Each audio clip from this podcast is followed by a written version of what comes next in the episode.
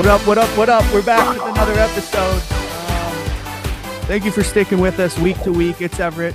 It's Between Two Posts. Connor, what do you have there? I got a little package from uh, Coral Springs, Florida. If you know, you know. It's n- never Sunday. It's never Sunday, baby. I'll Ever. tell you that for free. Um, it's Connor alongside Everett, alongside Moiser, alongside Painter. Connor, before you jump, how are you? Everything good? Uh, yeah, you know what? I'm just trying to uh, keep my wits together here, and it's it's O H L season. If uh, if you know, you know. So it's it's a good time. And I got we got some big stuff coming out in the next couple of weeks, Huge. which I could not be more excited about. Huge, bro. That's neither here nor there. Um, Moiser, Zach Bryan came out, or uh, yeah, Bryan sure and tickets. Okay. Thanks, Benner. Thanks, Thank Benner. you. Uh, Moiser, some new music drop. What are our thoughts? You got Turnpike, you got Z B, um, the Turnpike stuff. I mean, put our fans onto that. Be the put on Prince here, dude. They don't need me to put them on. They already know. Everyone already knows. Everyone already knows. Um. I mean, What about, so how many times have you gone through the Zach Bryan album? I literally have just been alternating Zach Bryan and Turnpike back and forth for the last seventy-two hours or however long we've had the albums out. Now, were those photoshopped pictures, or is he truly running, Zach Bryan is running the, the all-time streams on uh, on uh, Spotify? I think he's running it. Because for a while there, it was uh was our boy Oliver Oliver Anthony or whatever his name was, and now uh, it's literally one through ten. It's like Zach Bryan. Like I don't. How do I get to like Spotify top charts? I don't know. How, I don't know how you do it, but the one that people need to run the hell up is uh El Dorado or whatever, because that's the one where all the money goes to the uh like the veterans. Yeah. And the mental is health. That the one where he it's like a song about war? So I know he wanted to do that a while ago. No, it's it's about uh one of his friends that uh was a Marine, I guess, that killed himself. Um, oh, I, okay. I thought that was pronounced El Dorado, and when he started singing, I was like, I think he's saying it wrong. uh, I think there's because I'm think, wrong, obviously. I think there I think I think there is an El Dorado, but I think for people from uh, Oklahoma, like El Dorado, wherever El Dorado. El Dorado, uh Oklahoma, I don't know if it's El Dorado, Kansas or El Dorado, Oklahoma, but I think that there's one that's pronounced El Dorado and one that's pronounced El Dorado. Okay. It's spelled um, exactly the same way, but there's two of the same names, and that's they they like pronounce each one differently. Uh, but yeah, Zach Bryan and Casey Musgraves with that uh feature share the top spot. He's got Hey Driver at six, and this is the U S A top fifty. Uh, he's on the eight, nine, and ten spot. He's on the twelve spot, thirteen spot, fourteen spot, fifteen spot. Holy Roller at nineteen. That was a good one. El Dorado, Dorado at twenty-five, twenty-six. He's on twenty-eight. The whole fucking album's on here. twenty-nine, thirty-one. Yeah. Oh, yeah. It, it, thirty-eight, Oklahoma Sun, which I thought was sweet. Um, is he not, is he not bigger than Morgan Wallen is the conversation I need to ask you. I don't like the Morgan Wallen music. I don't like the beats in this country and like this mixed, like fake shit. Maybe that's what I call it. But is Morgan Wallen still bigger than Zach Bryan? Not that I want to pit them against each other, but that's my question. Dude, I there was like a like a rolling. I read like the Rolling Stone review on Zach Bryan's album, and like it's funny. And even Mitch, Mitch and I, literally the day it came out, we went and we just like put it on a speaker, and we were literally just fucking sitting on the back of my truck listening to it. But uh it was literally, it's like two different genres now almost. Like yeah, there's like. Well, I mean, then you you always hear it. Like, there's pop country, which is like Morgan Wallen and like, I mean, even Luke Combs and like some of those other guys. And then there's like I don't know if you want to call it country or folk or Americana, but like they call it, well, they're calling like Zach Bryan and uh uh fuck, what's his name? Um Childers, like uh Americana. Like, uh, well, I've heard outlaw country. That's yeah, like the new genre that's coming up. But it is like, I think right now, I don't think anyone is touching Zach Bryan. I mean, Taylor Swift maybe, but at Taylor Swift and fucking, if you if you really want to get technical, uh, Richmond north of Richmond. But I mean, that's like, dude, I feel like all the people are like, that is, everyone has just been playing. Like even fucking uh, my little brother, who does not like country like all that much. Like he he he was asking me if like he was asking me about that Oliver Anthony guy, and I was like, yeah. Oh fuck, you're listening to him? Holy shit. Um.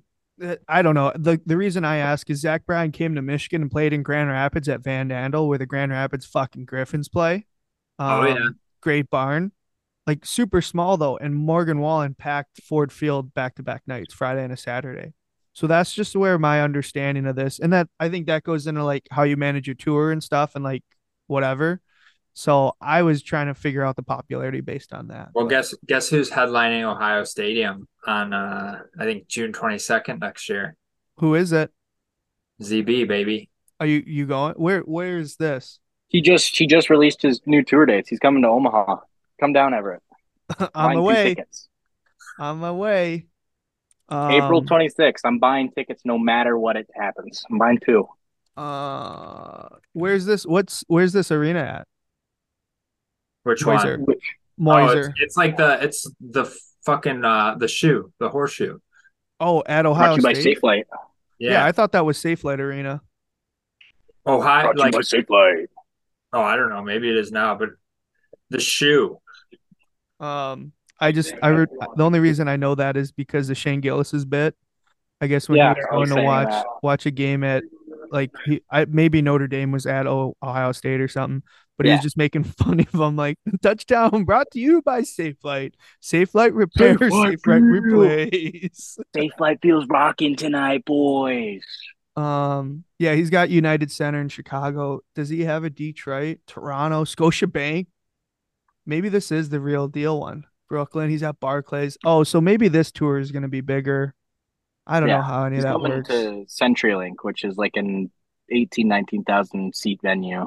He's at T-Mobile in concert. Vegas. Gillette. Oh, Gillette would be sick in Foxborough. Outdoor, oh. unreal. There's nothing on Michigan, though. Way she goes. Yeah, I'm telling you. I'm buying two tickets. You just got to come down. You don't have to pay for the tickets, pal. Come down. It's on Monday, though. This is really bumming me out. That fucking sucks. Guess yeah, I'm you have to register for the pre-sale, which is what I did. College Station would be sick. Um, yeah, he's opening at Pinnacle in Lincoln, Nebraska. Um, that's coming up here. Oh fuck yeah, that's end of the end of the month. Um, and then, go ahead, Painter. Oh, and then he's got the one in April for this new tour. Painter, what the fuck are you wearing? What do you mean? My Grateful Dead hockey shirt. That's a okay. That explains a lot. Anyways, a hippie. Yeah, that makes a lot of sense. Moiser, anything else new with you? Um, nothing new really, dude. Just fucking grinding away. Someone backed into one of our light poles at Razzles yesterday, so spent all morning working on that and putting a new one in tomorrow. So you're a union uh, member electrician, right? Yeah, I, yeah, I know enough to get by. Definitely not union. Don't take enough breaks. Oh, boy. Um, yeah, that's tough. That's a tough fix. Not the way you want it to go. Are you uh, you gearing up for the season? Are you gonna do any camps? Are you gonna? Is Cleveland gonna give you the nod? No, absolutely not. Actually, there's a there's a uh, at the well.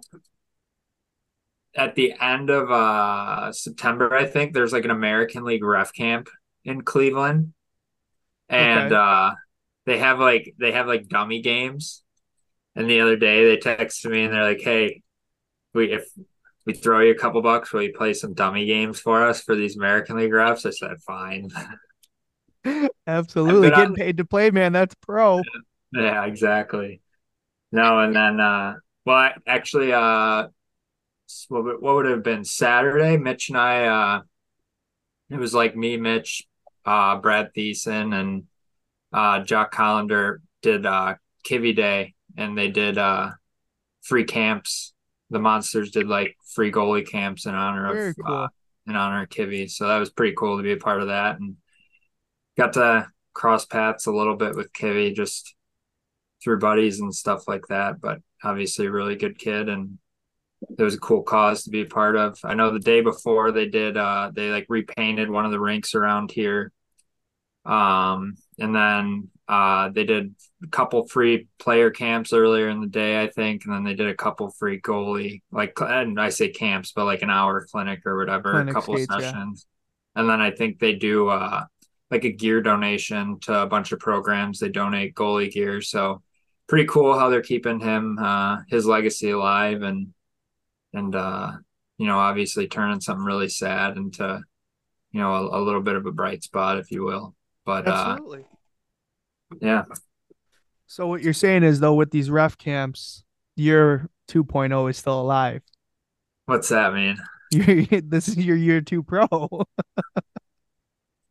Dude. Um. I I keep thinking about it, and it's just like it, it feels like I and I'm fucking what twenty-seven or twenty-eight, whatever I am, and just it just feels like every day I wake up and there's like some new pain I have in my body, and I like think I'm like, dude, if I okay, so like last year, you know, I I probably seemed like a couple times a month I was out with those guys, and yeah, I think like now I'm like, okay, if I try and do that next year, like I'm probably going to seriously hurt myself. Like I can't, even, I can't even roll out of bed without like my back feeling like it's in an earthquake or something. Buddy, give it three more years. Just wait till the big three oh creeps up on you, and it's gonna hurt way, way worse. Oh, fuck, Painter, you got a lot of time. You know what I do love? I love how close you and Meech are. I'm so happy. Dude, that guy's such a beauty. Unreal. He's actually, he's actually the man. He uh, did I tell you? Well, this uh, yeah, I could talk about this on here. Who gives a shit? He, uh, so my brother's fiance's dad, uh, got like a new rental house, and Meech, like, he didn't hate his apartment, but I, I think he would have definitely preferred to live in a house. So I, I like For told, sure. I told Will's, uh, Will's future father-in-law, I was like, hey, I got a, I got a, a couple guys looking for a, a house. Like if you'd be interested in having them. And I mean, like, it's Meech and then Mark Latest. He lives with Mark Latest too, if you know that name at all. No way. Yeah. And uh, I was like, I yeah, those guys, I mean, they're both grown-ass men. But uh, so so it just worked out, and Meech started moving in uh, a couple days ago. He's moving in over there. So he's literally living right down the street from my little brother. Um, you know what the beauty of that though for uh for your his your brother's almost sort of father-in-law or whatever it is. Yeah. Um, like you want to talk about good referrals to like rent your property out to, and you don't have to worry about fucking holes in the walls or parties or like issues. That's got to be well, that, so nice. And that's like it's like kind of a work in progress. Like it's a it's a well-kept house, but I mean it was just he just got it, and there was some stuff that like needed done. And And that's the thing with Mitch is like Mitch is the most fucking like laid back, like I don't give a shit about anything kind of guy. Like it's nice for for uh the guy renting it, because now it's like, okay, like I have a guy here that I can kind of work around, and he's not gonna bitch about it. And I mean that thing is is they leave for he leaves for Columbus's camp in like a week and a half or something like that. So yeah. Once that starts up, I mean, that's like the heat of the season. He's barely home. Yeah, especially when you're on the road. That's pretty much the end of it. Um, fuck, there was something else I was going to tell you about, but I don't got it. Painter, what's new with you, man? Anything good? Golfing set a personal best at the par three course by my house the other day. Just just grinding away. Coaching, gearing up for the uh, travel season. Kind of pumped, kind of nervous about it. We'll see how it goes. What's one of the skills you're going to teach these goalies this year? uh, how to, when wanting to do, go into their shitty R V Hs that we're going to work on, sometimes it's nice to throw in the old V H, you know, throw mm-hmm. the old V H in, and then you can push over nice, you know. Huh. Mika did it for, I don't know, fifteen years. And why can't get, you do the V H? And he's getting his number retired with a pack of darts. Um, Damn right. You know, Camel Crushes, baby. Maybe Moiser will laugh at me, but that is something I've been trying to teach kids, because they're, for the level that we're at, we deal with a lot of like let goal line net drives and like not quickly, you know, and I worry about the kids at this age, trying to teach them. Like, there's a handful of kids that I've gotten that have like have been taught how to R V H, except once a player hits the hash marks, they're in the R V H and they can't get over laterally when the kid wraps the net and like continue moving. So I've actually gone to teaching them stand up on the post, just like Al Stalock. After I saw that video, I'm like, fuck, why can't we just like reincorporate this again? If a guy drives or has the opportunity, you can go into a stand-up on your goal line or your V H and get him out of this R V H thing constantly. Well, I think even when we had Al on, we talked, me and him, like, talked about it a little bit. Like, because I I think I brought up, I think at the end, what did I, I asked him if there's anything, like, old stuff, and he said, he said, and I, I, I was the same way too. Like glo- V H on your glove side, because you don't blocker side. It's kind of hard because you have your stick in the way, like the way your yeah. your arm is set up on that side. It's hard, but glove side, I love, I love V H. Yep. But blocker again, blocker side, it's just brutal. But like that, I mean, that's like something everyone was just so horny about the the R V H for so long. I feel like people just forgot about it, and even uh Neil. Like the one summer I skated a couple times with him, like he would, he was still kind of like harping on uh, like V H glove side. And again, yeah. like he, he kind of was the same school of thought as I was, where I don't really like it on blocker side just because there's so much interference and the way everything's set up naturally, you kind of get pushed off. So you give up that short side, but at glove side, I fucking love it. Yeah. Yeah, I've been trying to incorporate the stand-up. And again, this is like a, a small percentage play, but when it does happen, I think the kids have to make a decision. But standing up on your feet, feet together, or you find a way to V H, you can better address like a drive rather than trying to go into a reverse and creating all these holes. And I think when you hit fourteen, fifteen, you can really figure that out pretty easily because you've seen it on T V a thousand times. So, yeah. um, Evan Moyes, do you have anything else for me? Uh, not off the top of my head, dude. What's what's favorite song off the new Zach Bryan album? Let me go through.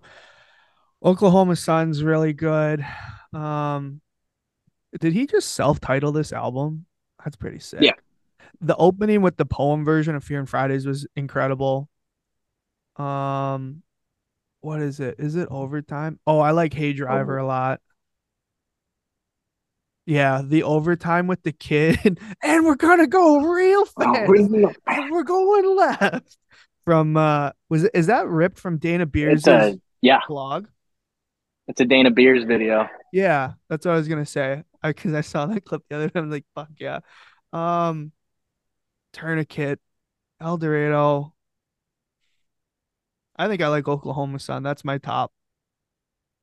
Holy yeah, no, uh, sorry, Holy Roller's gonna be it. That one sets with me really good. I don't I think uh how about you? I really like I like the I like two through four. I like Overtime, Summertime's Close, and East Side of Sorrow. Those are my go-tos. But uh no, the Casey Musgraves one fired me up too, because I'm I think it was hold on, let me let me double check here before I before I open my big fat mouth. Mouth. I think Painter just got yelled at.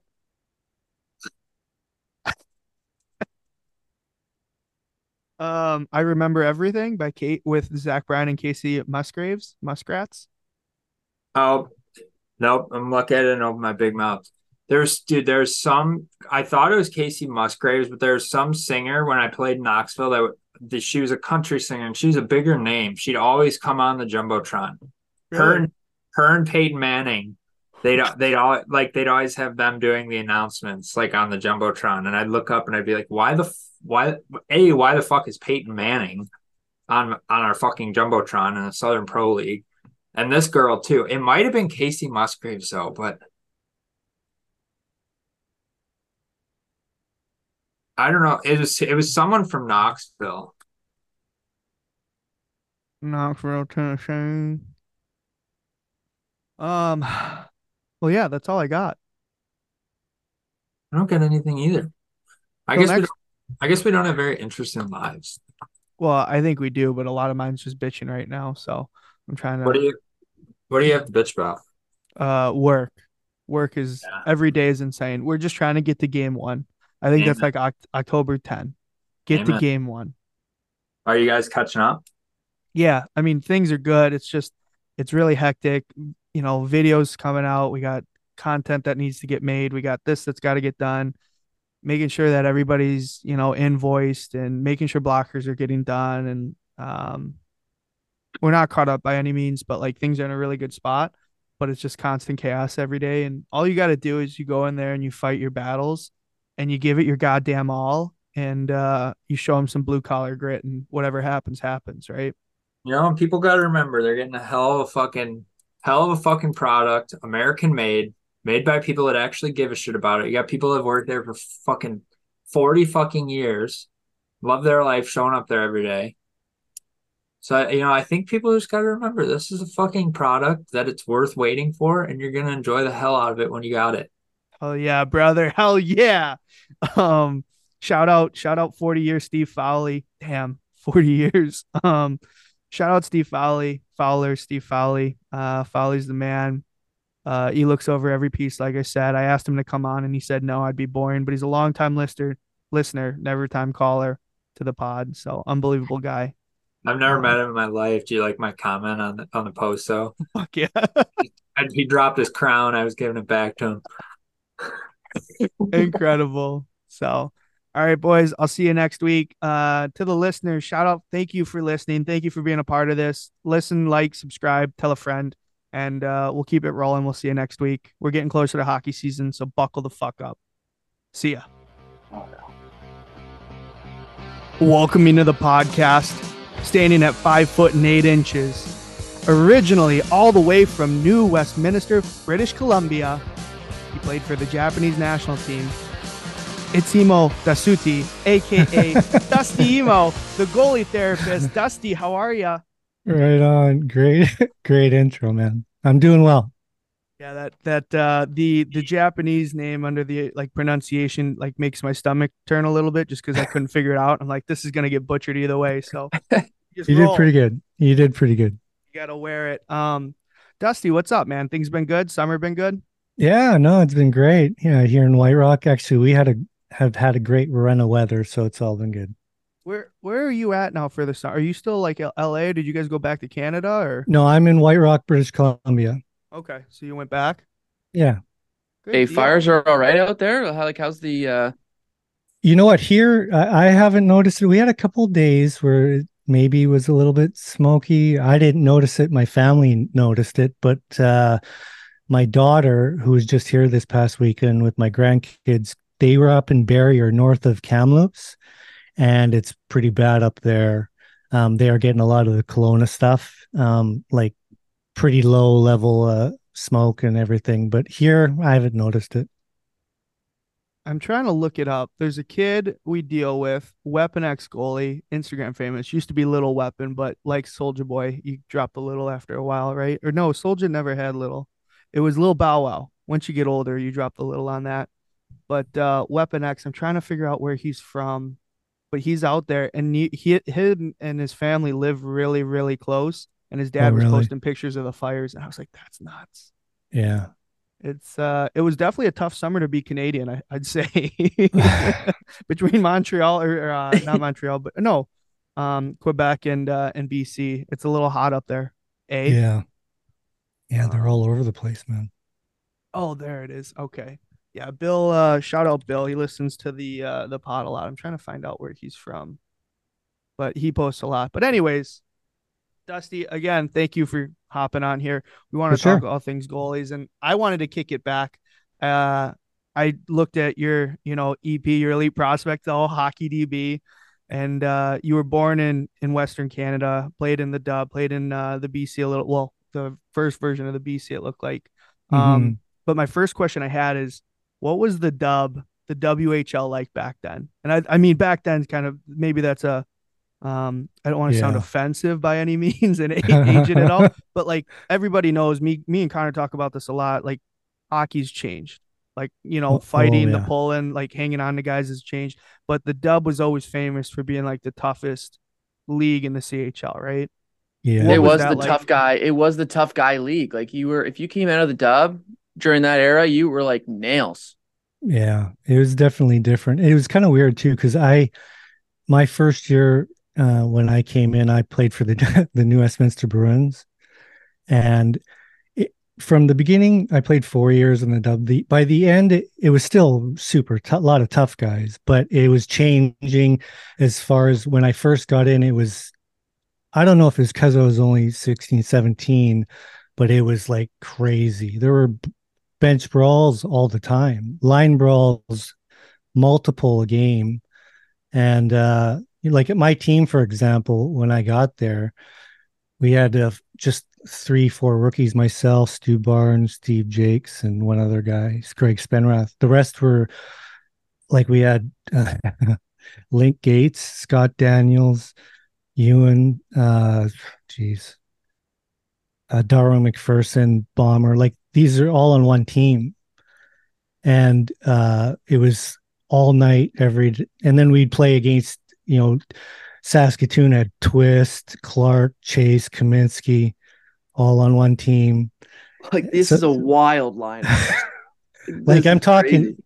When we would go on the Eastern Swing, nobody was talking about anything but who's going to fight who. Like that was the big thing.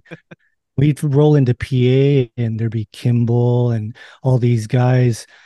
And I remember Scott Daniels' family's from out there, and the whole family would be there just to watch Scott fight. And they were proud of it. It was like, it was just a different world back then. And then as by the end, when I, you know, when I went to Lethbridge, we still had tough guys and stuff, but it was, I don't know. My first year, I was just, my eyes were wide open the whole time. I just couldn't believe it. Well, and you brought up your age too. And like, this is obviously still today, being sixteen, seventeen and walking into any league in the C H L, like you're early, you're obviously, you know, pretty elite at your age, but man, the difference between a, a sixteen, a seventeen year old and a nineteen year old that's been there for two, three years. Yeah. Like they're looking at guys like they're men and they're massive, you know, they're built out. They probably have, you know, fifty pounds on them. And yeah. like you said, being at that age and watching these guys just go toe to toe and have a bench clear, it's, it's going to be a little eye opening. Yeah. Well, my, bringing the brass knuckles every night. Yeah. Well, it was even it was even crazy in the B C uh, hockey league when I started. I my first year I was fifteen. Yep. I played fifteen and sixteen uh, in in in the B C hockey league, and even then. Man, I, I don't even, I think I was like one hundred thirty pounds soaking wet when I first started. And it was just like I was hanging out with O As, like twenty year olds, nineteen year olds. And everybody, there's no shields either. Like people are just full on. I think even the one year we had Cooperalls. Oh, hell yeah. oh, yeah. hell yeah. That would yeah. be sweet. Yeah. And uh, yeah, it was even in the B C Hockey League, there were real tough guys and fights and bench brawls. But it was a whole nother level when I went up to the W H L. But yeah, it was a different world back back then. Yeah, absolutely. Uh, the other thing I want to touch on too, and I like asking guys like, you know, like Kirk and that played a different type of goaltending. Like you saw so many waves of it going from junior to pro, you mm-hmm. know, how goalie evolved. But the one thing that I think it's always interesting, and we talk about this at the office, like, I don't know if you've ever met uh, one of our other reps, Adam Burkle, who uh, was drafted by Atlanta, won at so, Denver. Sounds familiar. I don't know if I have. He's from Minnesota, but he talked about growing up. Like, I what is Berkey? Like, he's got to be like a, an early eighties birth year. Yeah. So right around in that wheelhouse, just to give you a frame of mind, but he didn't mm-hmm. have a goalie coach. You just kind of watched what was on T V. He was watching the Wild, and then you go out and you do skates and you try to like recreate what you see. And you don't know how or why, unlike today where everything's broken down. When you were a kid developing and trying to learn how to play goal, what were you going off of? What were you basing it off of? Or was it just go out and like, just stop the puck, like literally throw the body, get in the way? I was just all about just diving around, man. yeah. Uh, yeah. There was, there was nothing. I, I, I just looked up to guys like Grant Fuhr, and, and, you know, when I was real little, it really was only about the gear and the mask. And they were like, kind of like superheroes, you know, they had this real cool identity about them. Yeah. But I couldn't have told you how Jerry Cheevers or Dryden or any of these guys played. I just thought they looked cool. And then as I got a little bit older and saw guys like Grant Fuhr and the glo- big glove saves, I was like, man, that's my jam. Like, I'm all about that. So I was really good at it, at just diving around.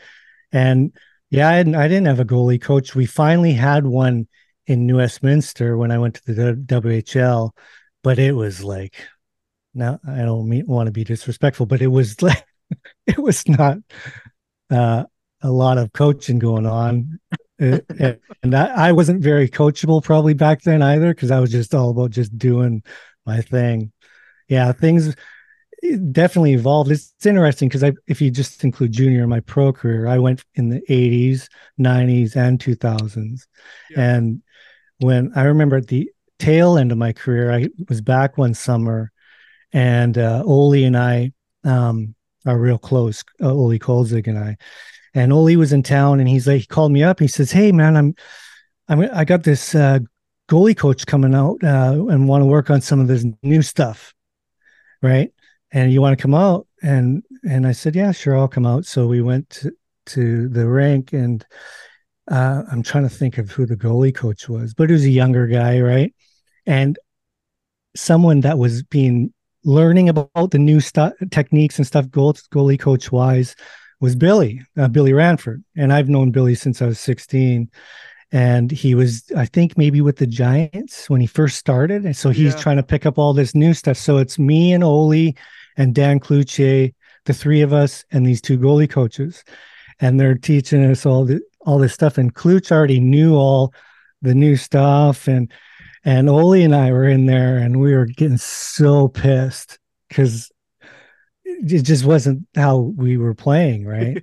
But we're kind of evolving as we go along. And uh, it was just a really interesting time back then because it was really changing fast, right? Yeah. And I remember Vaughn would keep sending me the the new shit, the new stuff. And I'd get really mad. I'm like, I don't want this. Like, I, I wore the same T ten fifty glove my whole career. The ten fifty. Yeah, unreal. I wore it the whole right to the end. Like, they sent me every glove along the way. I have some of them still in storage, but I would wear them once and I'd be like, no. Yeah. So I wore the same glove my whole career. That's wild. Do you have any ten fifties laying around the house still? You got them? Yeah, I kept. Away? I have a. I have a bag. And I kept one, uh, one glove and one blocker. I don't have any pads, but uh, I kept the glove. Just and, oh, and I kept the chesty because I wore this. I wore this. I'm same, scared to hear this model number. Actually, I don't even know the model, dude. It, but I would. Uh, I would get the trainer in Japan. Jabba was unreal. He he was our translator too, and he would cut the shit out of this stuff because I hated it up high, so I would yank it right down so you could see my whole collarbone, and I would cut it all up. And you know how those those pieces on the chest, on the shoulders, there are like three of them. Yeah, and I cut them all off, and I just I, I kept it though because oh, and I cut the bottom like about that much to the bottom of it off because I wore it inside and I liked it tucked down. And it was look. Dusty, it what was like, left in that chest and arm? Like what? Oh, what's left there to use? Uh, dude, I, I'll send you one. One. one on, uh, I'll text you a pic after. But it's crazy. Unreal. I took it to L A just to show the guys because L. When I was in L A, Vaughn made me all new shit for because uh, they wanted me to have it. Uh, and I did finally get all new stuff. And, uh, but I wanted to show the trainer. I said, "Hey, I want you to c- cut this new stuff oh up. Can, you do, can you do this?" And he looked at me like I was on drugs because he couldn't believe it. He goes, "What are you thinking?" He goes, I, I won't do it. I can't do that. I said, "Well, I can't play with this. So I'll just wear the old one then." So oh they cut it God. up. And, yeah. That's unreal. I mean, and that's one of those too, when you show the guys that you're dealing with, like Peter and those guys, like, "Hey, this is what I used to wear." and they're complaining about getting smaller, and they already like what what they wear compared to what you have is already a tank, and that's with it trimmed down and everything. And you're like, guys, it ain't so bad. Look, I used to wear a t-shirt with some foam in it. Legit a t-shirt. Oh my God. I actually just had a kid, one of my clients, a junior kid, he just texted me asking if uh, I knew of any good uh, neck guards because he's been get, getting hit in the collarbone. And I'm like, dude, I'm the wrong guy to ask. I so I, I text Cal because Cal Peterson wears that shirt thing yeah. underneath to because I don't know those brands and stuff. But uh, yeah, I'm not the right guy. I literally wore a tur- an actual turtleneck from a just a cotton store from a store I bought because guys like Kirk McLean and all back in the day, you know, would wear turtleneck style. Yeah, the turtleneck. I thought it looked yeah. so cool, right? That is and, wild. But there's nothing on it. You know, that's the only thing I didn't like when Grant, he had that big, massive D N R Martian thing around his neck. I hated that. But uh, yeah, no, I I didn't wear any of that stuff. That's too funny. Um, no, Dusty, you brought up a great point. And we talk about this, me, Connor, and all the guys like a lot, because where goalie gear is, is like the reason I jumped into it was back when I was growing up, we had like Franklin street hockey gear and we were all playing street hockey. And mm-hmm. my dad, like I grew up playing hockey and stuff, but I was like, Dad, can we get like the U S A set? Or there was the Flame set. And this is just street hockey. And mm-hmm. I wanted, and I got it, and I play goalie and street hockey all the time. But back for me, at least, and a lot of kids, and I think I think a lot of players in general, goalies, you get into it for the gear, even today, right? But you don't have the iconic looks that you used to have with Cheevers, um, Kirk McLean, all those looks, uh, mm. you know, uh, Coco, um, those certain looks of guys that had pads, like the black pads, Andy Moog with his mask in Boston. You don't have that today because everything's constantly changing. And we as a company, amongst other companies, you always have a new graphic coming out. So you're trying to push that so that way guys can see. Little kids see it on T V. They go to the store. They want the same V ten pad, or they want the S L R three pad, or whatever. Yeah. But back then, man, they had such a, iconic looks. Patrick Waugh, um, Richter, all those guys, and you just you knew them by their gear, right? Totally. And I think that's unfortunately one of those missing parts today. I don't because of marketing, the way people buy stuff now, everything's changed. But man, I loved those classic looks back then, and just uh- it was iconic stuff.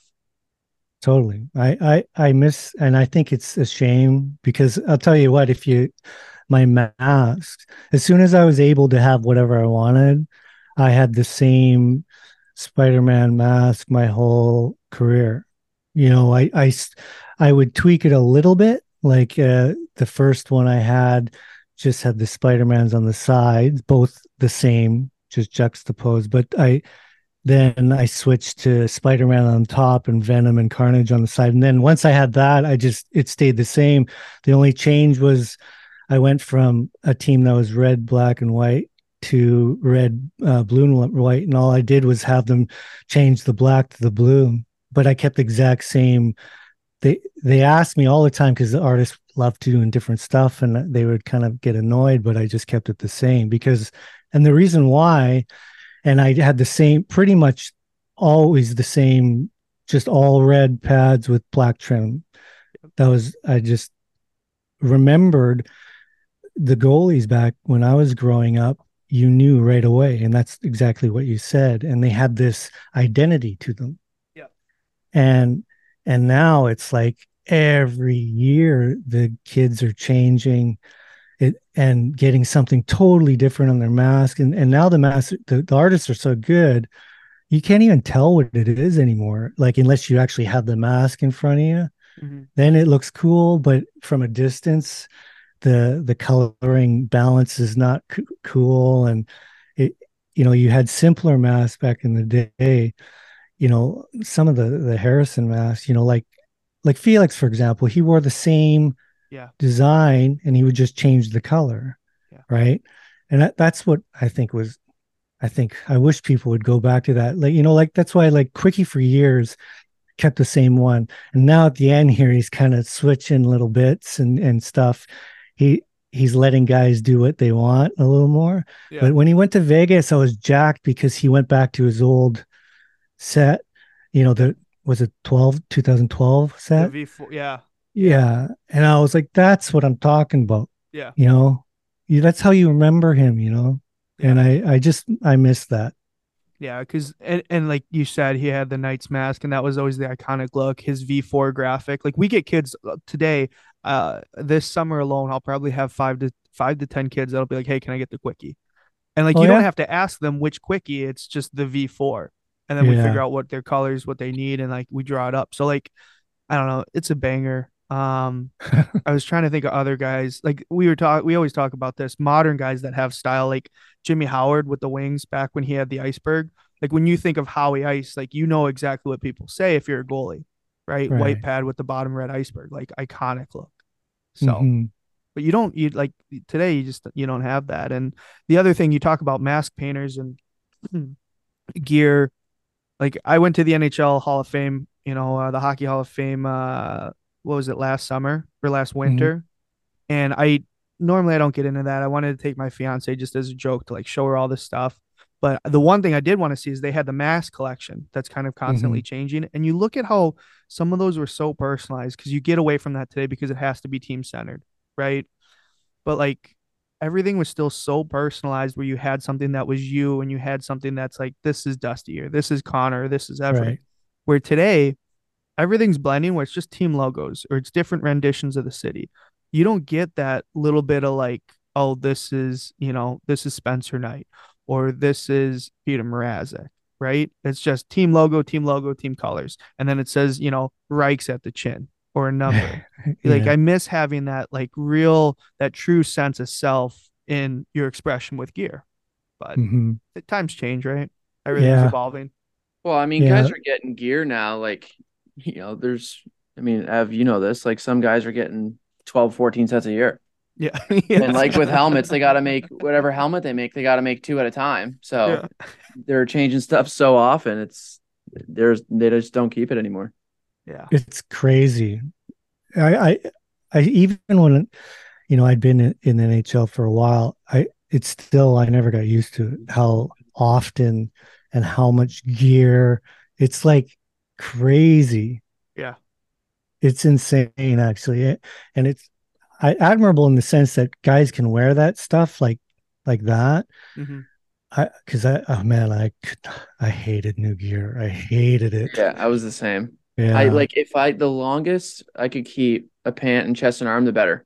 If yeah. I could keep it as long as it held together, I was I loved it. But yeah, as soon as I had to get new pants or a new chest, I'm like, this is going to be a disaster for like a month.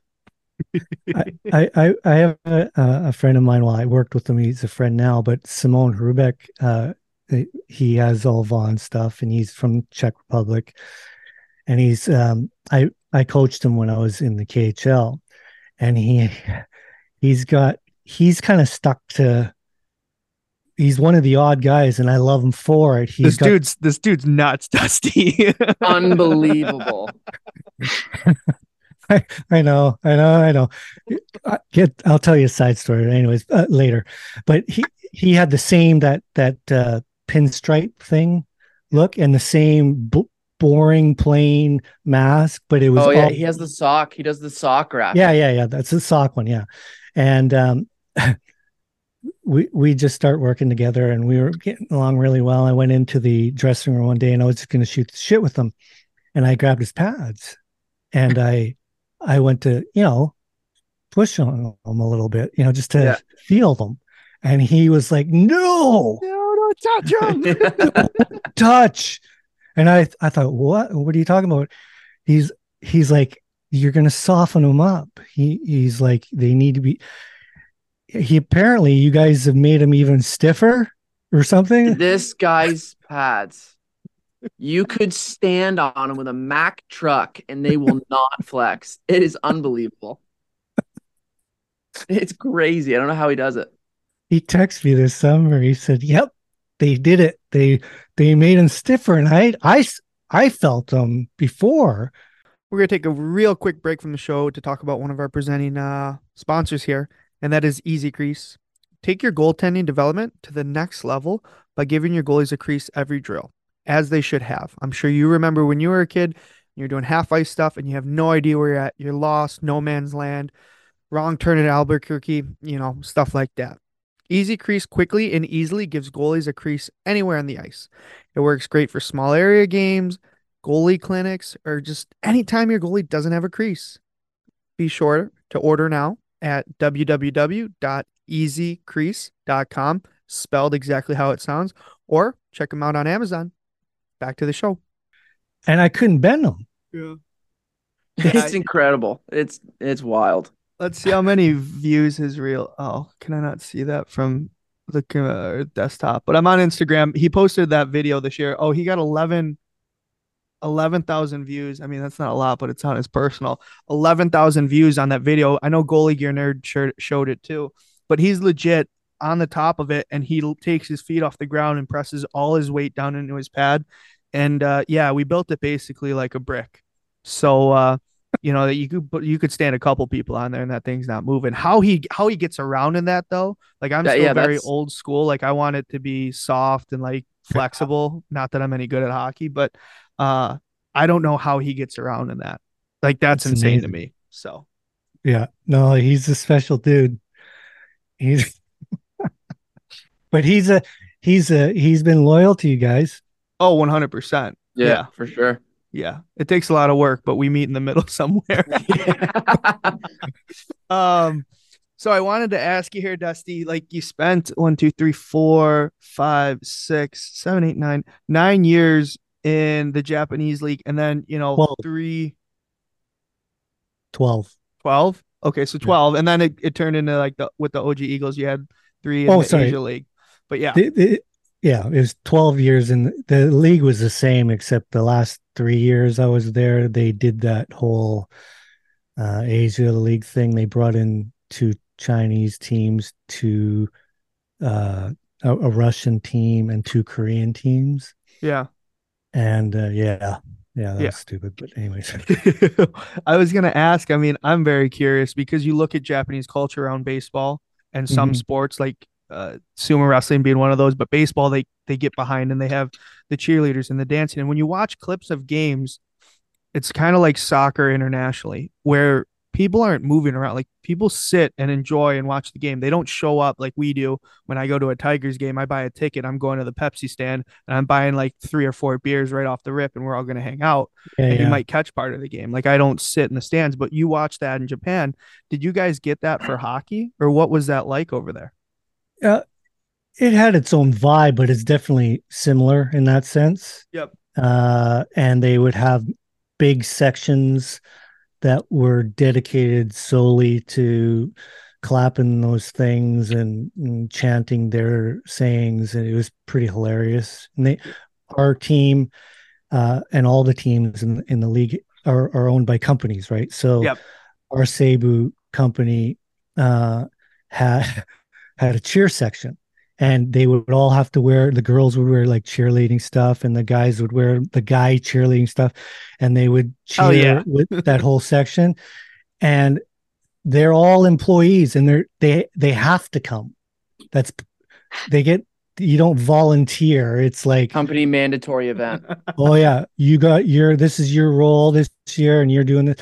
They end up loving it and they become major fans, but it's, the first while it was mind bending. It was just kind of funny. We the imports we'd always make jokes about it because it just was like they'd say these stupid sayings, uh, and try to say things in English. They would chant in English because we were kind of like the ones that guided the team. Yeah, but it, it was pretty hilarious.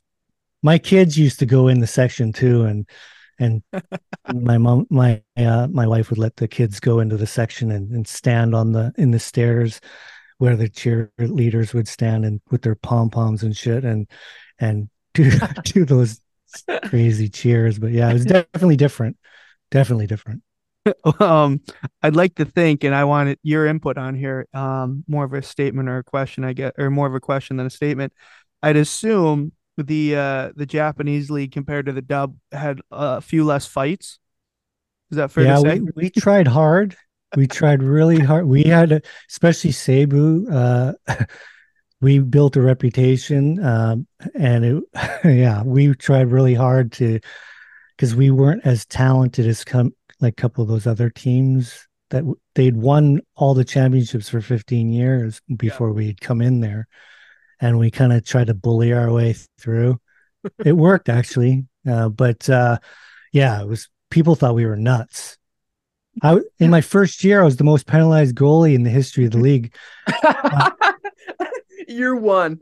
In the first year. So, like, Love I remember I, I when I played for the Olympic team, you know, the other goalie, the Japanese goalie, uh, Iwasaki, we sat and had drinks. And with the translator, he told me that uh, he thought I was absolutely crazy. And he he, he thought that uh, nobody liked us at the beginning, but then after over time, they started to respect us, but he couldn't believe that one goalie could have that many penalties. And uh, I was just kind of how I was brought up, right? It was weird. I was, oh, I was so, we have, we have stories to tell, man. I was so different back then. And it's ironic because people as know me as a coach. Yeah. I've got this, you know, Buddha Zen kind of vibe going, and people think I'm so chill, and I am now, but I was not like that at all as a play, as a player. Just an absolute fucking psycho in the room. oh, I, I used to snap sticks every game. I had six sticks a game, yeah, and uh, a game, not the year. yeah, oh, I would snap a couple a game, you know, easy, oh, no problem. Uh, did you, I mean, I guess on the, on that question, Dusty, did you ever go after other players? Like they zip one past the, uh, the old bell tower there and you go after them with a tomahawk or? Yeah, I've done some, yeah, I've done some pretty bad stuff. yeah. Oh, I that's remember classic. Uh, one time with the national team, we were touring before the Olympics and we were on this thirty day stint. We were all over the place and it was right at the end. And I was like, done. I wanted to go home.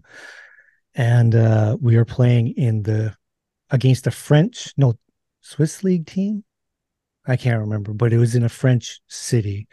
Okay. And uh, there were a couple imports on that side, but we were we were right at the last game of the the tour, and um, we were on. They were on a power play, and the ref was giving them all the calls, and then it was a five on three, and then another five on three, and I was just ready to snap.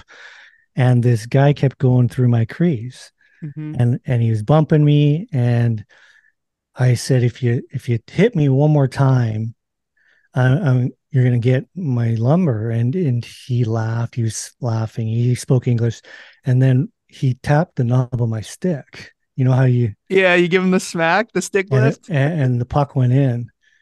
And, and uh, he went and he went cheering into the corner as he skated by me. He skated by me as he did it. It was pretty unreal. Yeah. Pretty good move. And he's, they're all meeting him in the corner, and I just chased him down, and I, I, I put the paddle of my stick in my glove this way, yeah, and I right across his teeth, and I knocked all his jibs out, and um, the fans were throwing beers. They had to cancel the game, and they had to escort us out to the bus.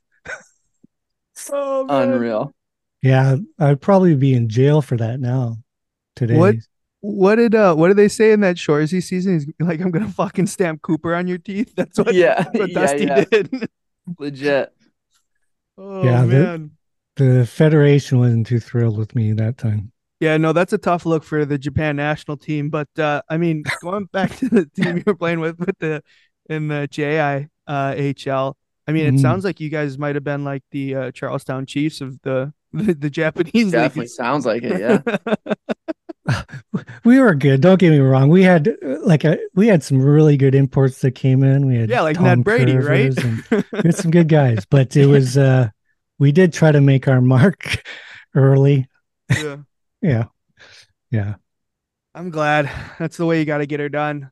Um, I wanted to. Obviously, this is a really cool question, just because of. Uh, Like me and Connor coach, Moyes are coaches, Painter's started goalie coaching now too. Um, mm-hmm. But I wanted to kind of get into the breakdown because obviously this is an older topic, but Jack Campbell, after he had been with Dallas, came to L A, and yeah. him and Peter Budaj talked about the rejuvenation of their career, but Soup obviously is a different one just based on knowing him from his background and kind of what he was mm-hmm. going through.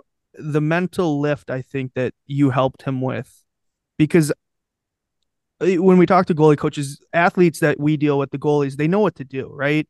Yeah, they yeah. know how to make a save. You're going to correct little things. You're going to work on your fucking Panda. You're going to your R V H, your diving boat check, whatever. Like, we can fine tune this stuff and get our reads better.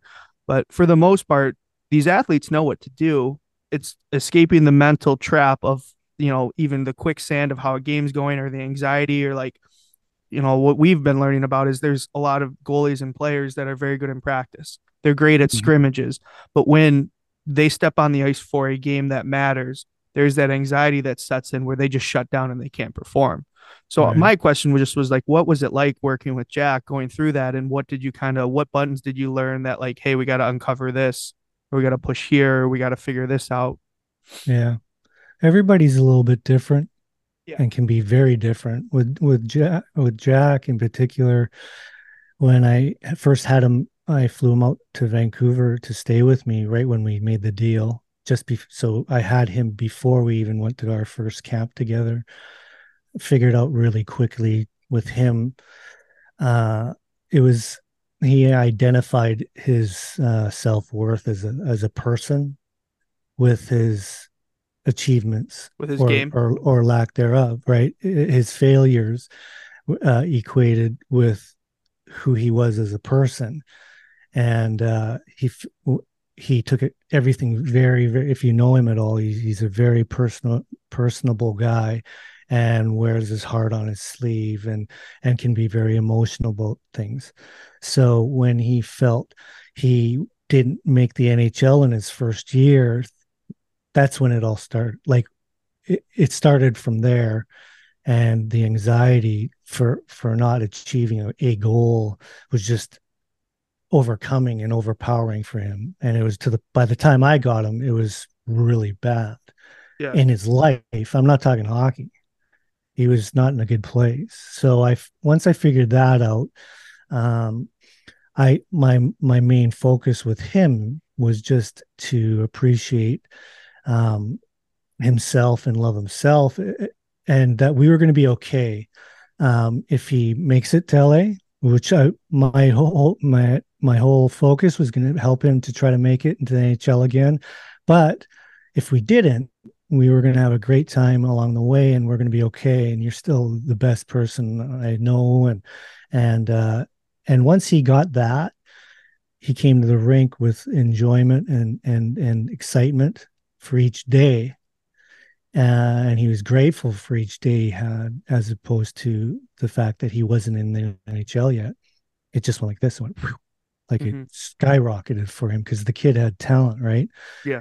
And, uh, you know, there are things he obviously was lost. He didn't know how he was. He was actually, when we first skated together that summer in Vancouver, he was skating like Helly. Uh, and because him and Helly were skating in the off season, and yep. Soup was trying everything. He had his hands like this, and and I had both guys. So I, I was like, what are you doing? And he's, I, and he's like, I don't know, man. I'm just trying stuff. Helly's having a great year, and Hunter's doing I'm, it, so I gotta. I'm like, dude. I said, well, when you're playing your best, like, how'd you play? And he he was explaining how he was just loose and diving around, making big saves. And I'm like, well, let's start there. Yeah. And that's kind of how we we started with, you know, some of the technical stuff, but, but it was really about the other part in his head. And once that he was lifted from that burden of achieving, you know, this goal of being an, an N H L goalie within himself, he he changed as a person, you know. Mm-hmm. Yeah, I think that's it's that's one of the things that fans, uh, you know, true people that know hockey would understand, but some people don't understand how you don't just continue to move up. You don't just jump from the dub or the C H L or N C double A to pro and then step into the A and N H L. There's so many pressures that come with that. Um, I was watching, uh, I'm watching that Tim Tebow, The Untold on Netflix a little bit. Mm-hmm. And he was talking about, he's like, because for, especially in the S E C and, you know, Southern football and stuff, like the amount of pressure that's on an athlete to one, perform for themselves, but two, for the team, and to achieve goals, or to win a national championship for Florida, or for Jack to make an N H L team and be an N H L caliber goalie. Um, the the immense pressure, besides just having to go out there and make stops and like deal with chirping or guys taking a run at you and like all those little intricacies intricacies of the game, it's fucking like it's the it's a mountain of pressure that you're just kind of stockpiling. And you know, you look at where Jack came from the program, so like there's expectations there going to the, you know, uh to what's it called and winning. He won it. Did he win a Mem Cup or was it just the O H L? No, he he won with Windsor. The, yeah, he. I don't think he did. No, but he won the World Junior. One World Junior, and yeah. then with uh, I know that O H L team, but with Windsor, the Spitfires, where he was like was really good. Mm-hmm. Um, but people keep talking to you, and we we we look at prospects today and the amount of pressure that like, oh, he's going to be an N H L er. You see the headlines, and they see that too. Like we've oh, talked yeah. with Alex Lyon before, where he deleted all his social media while he was at Yale because after a good game, or maybe it was a couple years pro. But regardless, he would read tweets. He would search his name and see what people are saying about him, yeah. whether it was good or bad. And yeah. back in the day, you didn't have that because it'd come out in the paper. You know, Dickie Dunn wrote it and everybody'd read it. Yeah. And it was just, it's such a different, different beast. But the other question I have for you is how do you, what like advice? Because I know we, I want to get into it mm-hmm. um, with what you're doing personally now. But do you have advice for goalies, whether it's junior or pro or N C double A, how do you get around reading the headlines? How do you get around dealing with the weight of the media, you know, that's so heavy on guys? Like you look at what happened with Jack going to Toronto and then Edmonton. People say they don't want to play in Canadian markets because it's so much harder, right? Yeah. You could play in Dallas. You could play in Florida. You can hide. You can go out in the public. You, if you're playing for the Oil, you're playing for the Leafs. If you go out in public, people see you. They recognize you. When you're mm-hmm. in Fort Lauderdale, you could go out to eat and people won't know it's, you know, well, they might know Bobrovsky because it's obviously a pretty Russian looking guy. But like, you know, some guys don't get recognized down there. You yeah. know what I mean? Yeah, no, it's definitely tough for the kids nowadays uh, compared to when, say, I was coming up. Cal just texted me about that, about, about that uh, neck guard. Anyways, um, it, it's definitely... Um, different, and it's it's something I have to help navigate a lot. But one of the things is you you can deal with it some ways, like putting in a band-aid on it and say delete your social media, you know. Yeah, I choose to to work on the person more from within so they're strong enough to handle social media, right? Because mm-hmm. there's a lot of good, and you can have a lot of fun and keeping up with the Joneses and stuff like that. uh I think it shows Uh, a bit of not weakness, but it, it's like you're not you haven't really worked on the actual problem, you know, and that's your confidence within yourself, and you're just choosing to try to block it out. I, I do I I don't think it's healthy to maybe go tweet your name. I mean, uh, search your name for tweets. Yeah. um, but like, you know, if you're going to see some stuff here and there, fine, whatever. You know, I want you to be strong enough to understand that that's part of the game, and these are just fans. And yeah. that's that's their right, and they can. There's crazy stuff that's being said, yeah. And you can just not look at it, you know. If you're in stints where, you know, uh, you're coming into the playoffs or whatever, or you're starting to feel that anxiety, pull off, back, pull back from it. But I really try hard with the the the younger ones, especially to try to build some resiliency towards this because it's not going away, right? Yeah. And even if you say, don't look at it, someone's going to talk you. Did you see that? Or now you're like, oh, great. Now yeah. you, you subconsciously know that they're saying things, you know, and we all struggle with it, you know, Soups, um, since with the whole Edmonton thing, there was a lot we had to work through, you know, with what, you know, it's kind of cre- crept back into his mindset about having to, you know, live up to expectations mm-hmm. and things. And so it shows you, you got to really maintain the the old noggin up here and be strong, and, and or else it can get away from you. Even when you think you got it figured out, you constantly have to work on it. And uh, that's why, you know, when you talk about my job now and the the support is really helpful because sometimes when you're in the shit, it's hard to sometimes see the light. Big time. And it, And uh, if you just have someone to kind of get you back and put you back on the tracks and, and focus in the right direction, it, it's very helpful.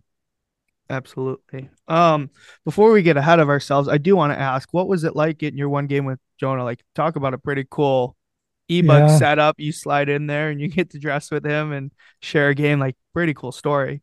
Yeah. Well, it's the high, it was the highlight of my cr- hockey life, Yeah. playing or coaching.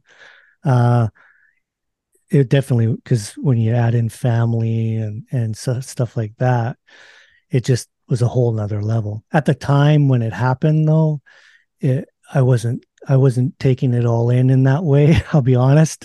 Yeah. It was happened so fast, and I was just really concerned about uh, Jonah having a good experience and and being ready, uh, and focused on have, and playing his first American League hockey game. I didn't want it to be a distraction because it it it blew up so fast. Like it, well, I was actually in L A when it happened, and because Billy was uh, went home for a bit, uh, and I was doing the pregame skate with the Kings. They were playing Canucks that night. Yep. And uh, and then they'd already had injuries, so Jonah was up backing up Soup in Ontario, and I I, I want to say. Boo, it was Boods and Zakoff. Okay. Oh, and man, Zatz, what a throwback of a name. Yeah. and, and and Zatz went down. Like he was screaming, like like he his leg fell off and he was yeah. down, and we're all standing around him, and uh, they couldn't even get up. And yeah. uh, I literally got a wave from the bench, and I went off the ice, and Blakey said, uh, "We just talked to." And we're not going to be able to get a backup. Uh, you got to go drive to Ontario and back up Jonah. And I'm like, all right. Uh, I said, you sure that that's, he goes, yeah. I. He, he goes, can you handle it? And I said, well, I can handle it. I I just, if that's, you know, you know, it's going to be a, a big th- deal, yeah. you know.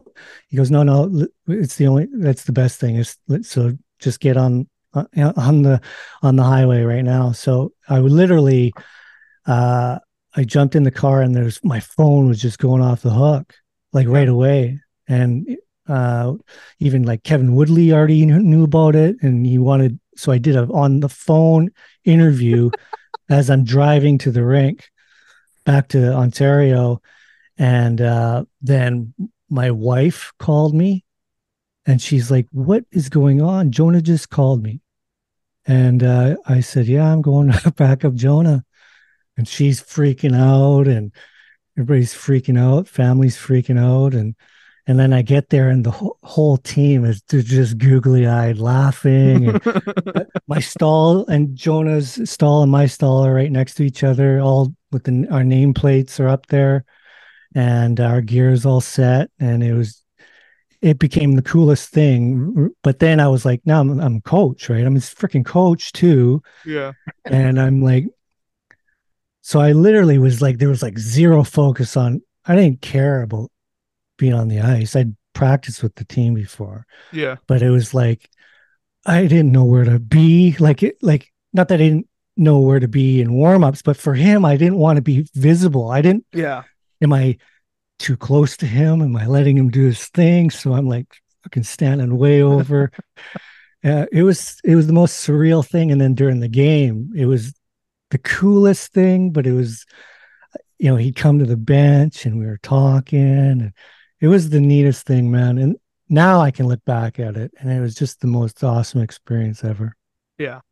Yeah, because like there's so many layers to what you're doing in a game. So like I get what you mean by like, you you know where to stand. It's like being on the ice, you kind of go in when he wants you to go in for warmups and stuff like that. But on the many fucking layers of this onion that we're going to call, where you're his dad, his goalie coach, now you're his, his goalie partner, you're the e-bug. Like there's just so many different things that yeah. overcomplicate it. But uh, yeah, like what a cool experience. I mean, when coming to the bench for T V timeouts and between periods, like for him, talk about being in a great spot where you're just sitting next to him and like, oh, how do you feel? You know, yeah. what's the no, read on this? Cool. He was really, he actually helped calm me uh, because whenever I would talk to him, he would seem pretty chill about the whole thing and pretty focused on what he's doing. Good. He didn't, he, he's been really good with me, and vice versa through our whole interaction. I w- in him growing up through junior and stuff, he always wanted to hear stuff from me. I never went to him first. Mm-hmm. So he was very much like that as well. He asked, he goes, "You see anything?" And um, and then if I told him, he would just take it. Or mm-hmm. if, he was just really good with that during the game. So yeah, I th- I thought it, w- it was him that was a lot more calm than I was inside, anyways. yeah, yeah, just chill out, man. We got this. Let's go. Yeah. Oh man, um, what do we have next up here? Oh, so you got to experience one of the most insane years in hockey when you went to China for Kunlun, nineteen twenty year. That was a pretty big, pretty big year. Uh huh. I mean, we talked to some of those guys. The start of that year, though, was nuts. Like you, the travel for that Chinese team was brutal, right? Yeah, it's. I, I I could write a whole book on just that whole year. It was. Uh, while we were going through it, I was like, "This is stupid." Like there were some things that I thought this is just out of hand, yeah. But looking back at it, what a gr- it was a great experience. Yeah, it was a. I met some really nice people too, and, and built some good friendships. But, you know, I'll be honest with you. I got to be careful. You know, I signed an N D A with them. Uh, okay. uh, but, yeah, it was not, it was not perfectly run, let's just say. Yeah. So there were some crazy travel stories, yeah. Like insane stuff. And uh, the, And even just the normal things like staying, we you could stay at a Ritz one night, and then you could stay at a place that lit- literally looked like it had been in World War Three. You know, like it was, it was nuts. Like w- there was this one hotel that had this elevator, and it was no bigger than me. Yeah, and you could hear it going, like had to build up the motor so it could get going, and. It was just like you would shake your head going, where are we? Some of these towns, there'd be like some awesome towns and then some places you couldn't believe that they actually had a hockey team. Mm-hmm. And, but this, it, it was really great for the story. There's some great stories, man. And some of those stories that you hear about the league are like true. I don't I'll, doubt it, man. I'll say that. Um, I mean, the K is like the Wild West, and anything kind of goes, and yeah. You're just dealing with different countries, and like the way they handle shit is just sketchy. But uh, yeah, I could just imagine you guys pull into a city and you're in a hostel with a bunch of college kids just raving all night, holding on to your bags while you sleep. Yeah, there's, it's different. It's different. But um, I'll tell you what, like there, there are some of the cities though that it, it's it's run like. Like some of the bigger name places are run really well, yeah, and uh, and some beautiful rinks, and yeah. and uh, you know, Moscow's cool. Like I, it, there's there's some things you get led to believe about, you know, there that you don't see when you're there. Yep, like it, it's actually nice in, in places. Yep, and um, yeah, no, it, overall, I wouldn't have changed it for the world, but. Uh, And and then you add in once we hit into the second part of the season in, in twenty twenty, uh, yeah. And I think it was like the January twenty-second. I think we were flying it. We were heading to the airport to go on a on just a regular eight day trip, mm-hmm. and got the word we weren't going back. Uh, they were lock, lock, locking us out. Uh, we weren't allowed back into China, so we had to stay. And we based ourselves out of Moscow. And stayed in a hotel for the rest of the season and played all our home games wherever and just kind of said, we're the home team here, uh, and played the rest of the year there. Yeah. And yeah. So it was really weird with the whole COVID thing. Yeah. Yeah. I mean, it's probably best they, they kept you guys out so that way you'd eventually you could figure out how way to get home. Cause I'm sure getting out of, getting out of there wouldn't be easy.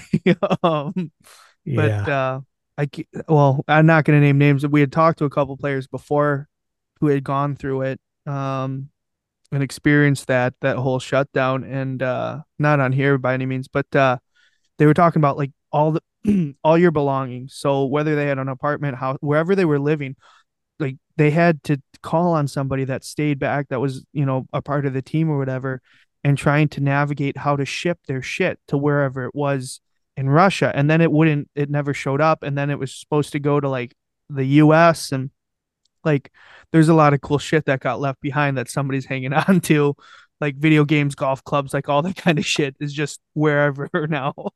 I just got a text like four days ago from a lady from the company. You got uh, you leave some underwear and some shirts behind? No, I, or something? I, I have a case of my watches. Oh no. And one of them is an Olymp from the Olympics that oh. was given to me from the Japanese Federation, uh, engraved. And another one was from the Calder Cup.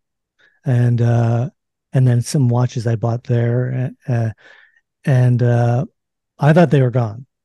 They were like, oh, yeah, yeah, we'll send them. We don't know how. And I'm like, I don't even want to go there, man. It would. But I did get it. She says, are you getting them back? That's the question, she, right? She says that uh, someone, uh, I think some parents of one of the players are there and they're going to give them to them because they live in Vancouver. Now, I don't know if it's Yipper or uh, someone's parents that live in Vancouver, uh, but apparently I'm getting them. Holy shit. That is unbelievable. I thought for sure gone forever. No chance. Oh, oh yeah, I'd forgotten about him. I was sour. I want I don't post uh rants or negative stuff, but that one I, I even fired up about I it wanted for sure. to just say something because I that wouldn't have been anything regarding the N D A. I'd be like, they you know, these watches were important. I mean, all they did do is ship them, you know. Right. I don't know. I don't know. But yeah, apparently I'm getting them. So we'll wow. see. Hell yeah. Hell yeah, Dusty. Um, Don't call to come back. uh, the other thing I wanted to just ask you about in a general question, now from goalie coaching and where you're currently at, you're running mm-hmm. what the website is the, uh, the goalie therapist dot com. Um, yeah. What are you doing now? I mean, it seems like you're coaching a lot of kids. Are you doing a lot of online stuff? You're also doing a lot of like personal uh, development. Yeah, from a mental standpoint. So it seems like it's not just hockey. It's you're covering all mental bases. Yeah, it, it kind of organically uh, evolved into helping others. It wasn't like I went and sought that out. Um, but yeah, when it started from coming back from the K, and then the, the N H L was already going, and then the bubble stuff. So it was like I wasn't going to start work here. And I was already helping guys like Soup and Cal and all these guys on the phone. Mm-hmm. And um, I thought, you know, I could do this with other N H L guys and and, and American leaguers. And because in truth, all of them, like eighty, ninety percent of my success of how all that, my track record of helping guys is off, off the ice. Yeah. Like I'm good at, I'm a good coach on the ice. I I, I feel I'm good at what I do, but The, where the real success was happening was off the ice. So I thought, you know, I could do that with other guys and not be locked into one team. And so then I just kind of started it. And then I got a phone call from a few parents and I kind of said that I didn't know if I could add value for the price I was charging for kids. But then someone from L A, uh, a fan, had a kid that was really struggling, becoming introverted and bullied and, and, and stuff. And I thought, you know what, I, I'll talk to him. And I, I actually in my third year now with him and have changed his life around. So when I, I started to see that, I was like, you know what, that's, I got a real rush out of that and helping people in that way. And I thought, you know what, I'll I'll start helping some kids. And then it, as long as it was for the right reason, because I would get parents calling me about seeing that I was an ex-N H L goalie coach and a pro hockey player that maybe would elevate their kid. Yeah, and, yeah, you're going to get that all I, the time. I, I'm yeah. not about that. I'm not about that. You know, what I do helps people in in achieving goals and success, but it comes from a whole different place. Mm-hmm. And um, I just want to build strong uh, human beings and individuals, uh, even if they don't make it. And so I was right into to doing that. And then, as the kids things started happening, I, I asked, I got, I started getting some uh, people that were not in sports because they just would watch me on, on Insta or, or video or, or or YouTube or whatever, and they thought they were having trouble with some addiction issues or, or, you know, um, life issues in, in, in their, in their jobs or whatever. Yeah. And I said, I would try, you know, it's not my, I'm not uh, schooled in that, but I'd be more than happy to help. And I realized I was pretty good at that. And I didn't have to be, um, have a, a college education to, to use how I do things anyways and help people. So I, I'm, I've opened it up to all, anyone really that is willing to maybe try out the way I go about things. So yeah, it's kind of morphed into something a little bit different. And, you know, I call it, the, I called it the goalie therapist as a joke uh, at the beginning because uh, media and stuff would kind of call me this goalie guru or shaman. And I thought it was funny. Yeah. uh, but now I, I think some people think because it says goalie therapist that it's, but I'm at that point where I don't care. I'm not changing it. It's who I am. Yeah. Um, But yeah, I'll help anybody who, who feels they need to level up and get stronger, you know, kind of inside and up here, right? Yeah, absolutely. I think the cool part when you talk about helping someone that's young, though, like talk about such a pivotal age. Like I said, we coach and stuff, and like we're trying to make kids better, which helps build self-esteem. But it, in terms of like taking a kid that's dealing with social pressures, bullying and stuff like that, and possibly giving them a better outlook or like helping them regain a mental balance and finding, you know, security with themselves and being a little bit right. more confident again, that changes everything for them moving forward, you know, oh, their yeah. outlook on life, how they do in school, how they do in sports, which, totally. you know, uh, uh, hopefully everything for this player, this person trends upwards, but uh, talk about being impactful and, you know, outside of just, all right, we're going to make you a better goal and we're going to bump your save percentage by a couple hundredths of a point. Right. Yeah. So. Yeah. No, I think they get that right away when we first start talking that, I'm not about that. We do yeah. an intro meeting usually before they decide, and the kids are usually like really responsive very quickly because they understand that I'm not there to push them uh, in their skills or whatever, and I'm up there for them. And then obviously they start to see results in their work ethic and their commitment to something, and then their skills do get better, right? We talk about hockey later on as we get more comfortable, um, and I take video in when they want it, and, I, and I'll give them kind of the N H L uh, video uh, sit down, breakdown, yeah. like I did. They they like to see that, but it's not what I'm about. Um, even when I was a coach back in the N H L, my video sessions are a lot different than most people. You know, the average Joe, you know, I know Billy used to love to bring like one hundred twenty clips, and I'd be like, dude, I, I would like literally sift through them.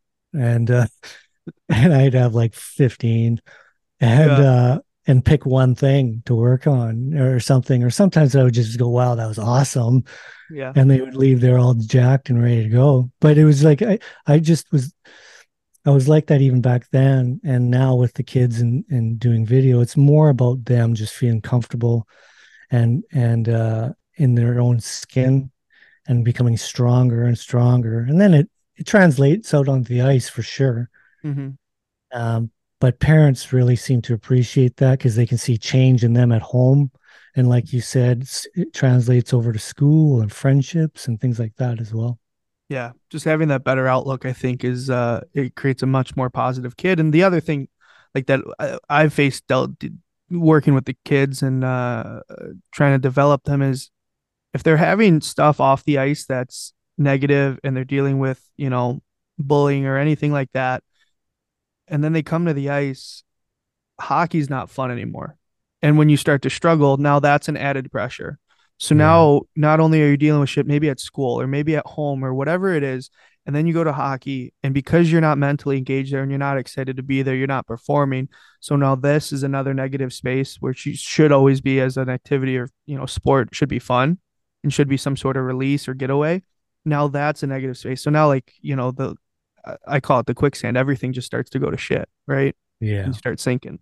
So, yeah. It, It was a really good feeling too, being able to help them at it. Like at first, when that first kid I had, he was eleven, and I was like eleven years old. Like, how it's are young. they going to, how are they going to benefit from me? You know, at my le- I'm not saying like I I'm here and there there, but like I really got to really shift, you know, where is my focus going to be? How am I going to speak to them? But uh, you know, I I figured out quickly though that at that age is really when, as far as what I'm trying to work on, is where you can build a, a real good base mm-hmm. uh, of how they should how they should be thinking in their own heads about themselves and what they do in everyday life. And and once I would get them in the the N H L and pro in pro level, kids coming from junior, it becomes it's a lot more difficult. They're a lot more hardwired. Yeah, and you got to do a lot more work this way. I like it's like I can really help uh, reshape quickly uh, how they think about things. You know, I gotta I gotta dumb it down a little bit uh, and make it uh, understandable to them. Yeah, um, and simplify it a little bit.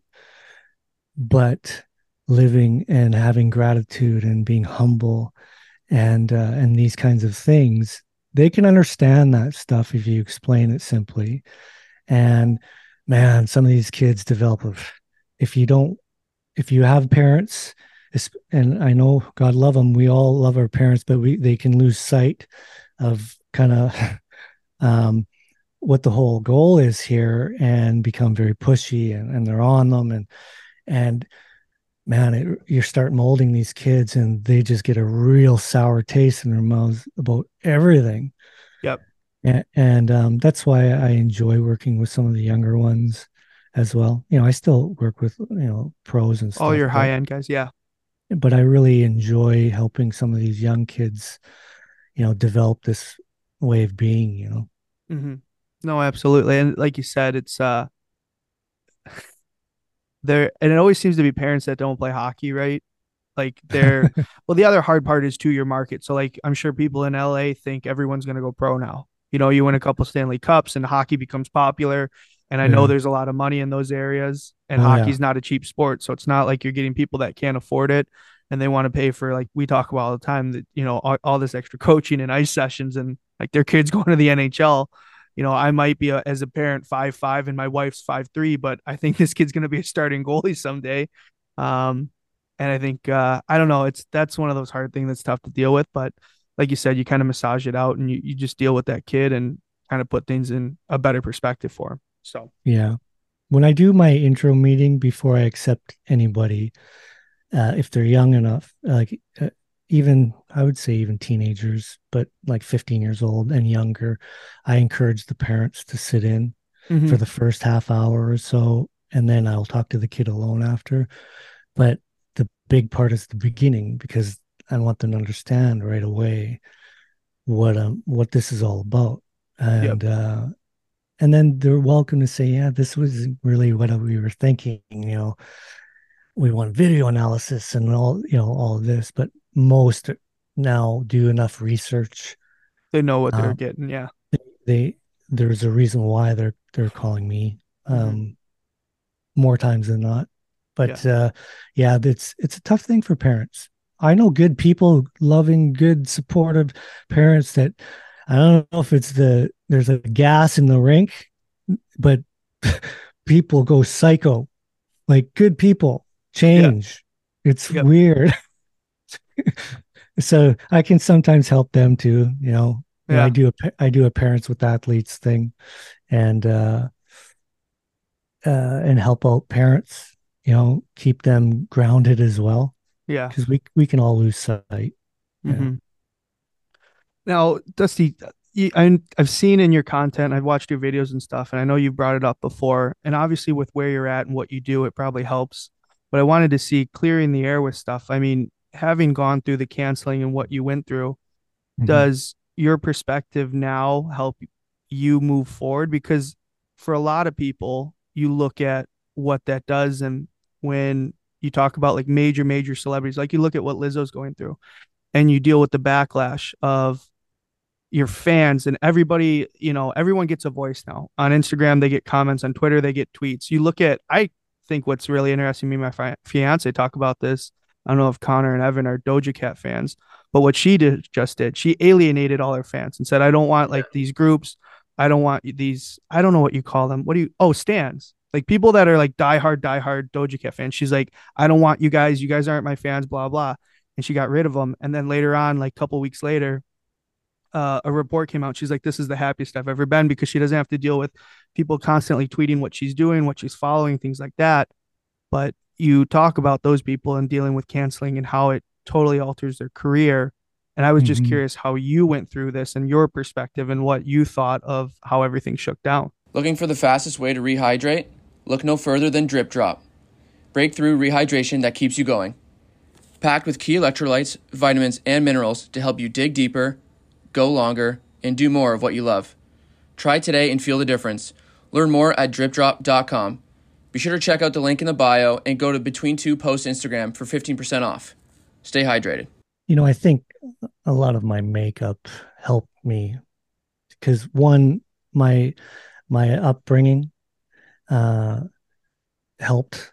And then also as an elite athlete and the mindset of, you know, you can't hold me down for too long. I can't, I'm not going to sit here and wallow yeah. and become the victim. You know, victim mentality in today's younger generation is a, a massive, massive problem. And uh, it just isn't in my makeup. So that helped. Uh, I wasn't going to be held down for too long, but I'm not going to lie. When when you're in the public eye and your whole identity of who you are is just crushed, mm-hmm. uh, and you can't you can't stop it, all right? And it's it's not true, but you know you can't stop it, and it, it becomes very difficult to to to look at that and not be able to change it like that. Uh, is is tough to handle. But I think my upbringing and how I was helped, and then also I tried.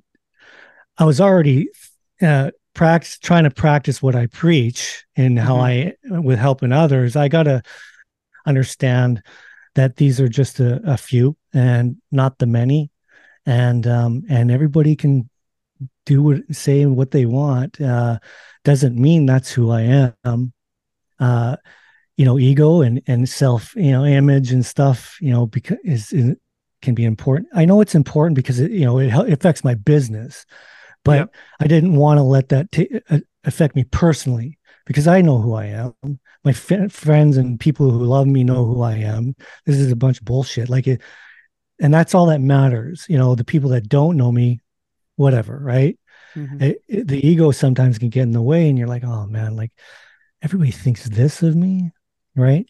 But uh, I shook that. I, I, you know, I made a conscious effort, and I, I'll say it helped me. Because I had six months, you know, I legally I had I had to lay low for six months, so I shut yeah. off my, I I um, shut off my social media. But it wasn't because I was scared and and and whatever. It's because I had to. Um, but once I had, because you know the whole Toronto thing, and, and once I was allowed to, I wasn't going to be taken off this. You know what I mean? Yeah. Like. Uh, so I, and people are like, you don't have it privatized. And I'm like, no, I don't care. Like I'll delete someone if they're being a dick, but like it rarely happens. Um, uh, people, you know, I'm, I'm yesterday's news. So people move on to the next, uh, victim, you know what I mean? Yeah. Uh, you know, damage was done, but I, I, I do believe in things happening for reasons. And, and I, I made, I made a better, I, I'm happy. Uh, I'm helping people. And to tell, be honest with you guys, I, I don't know if you know this, but I never really fit in, in the whole N H L thing anyways.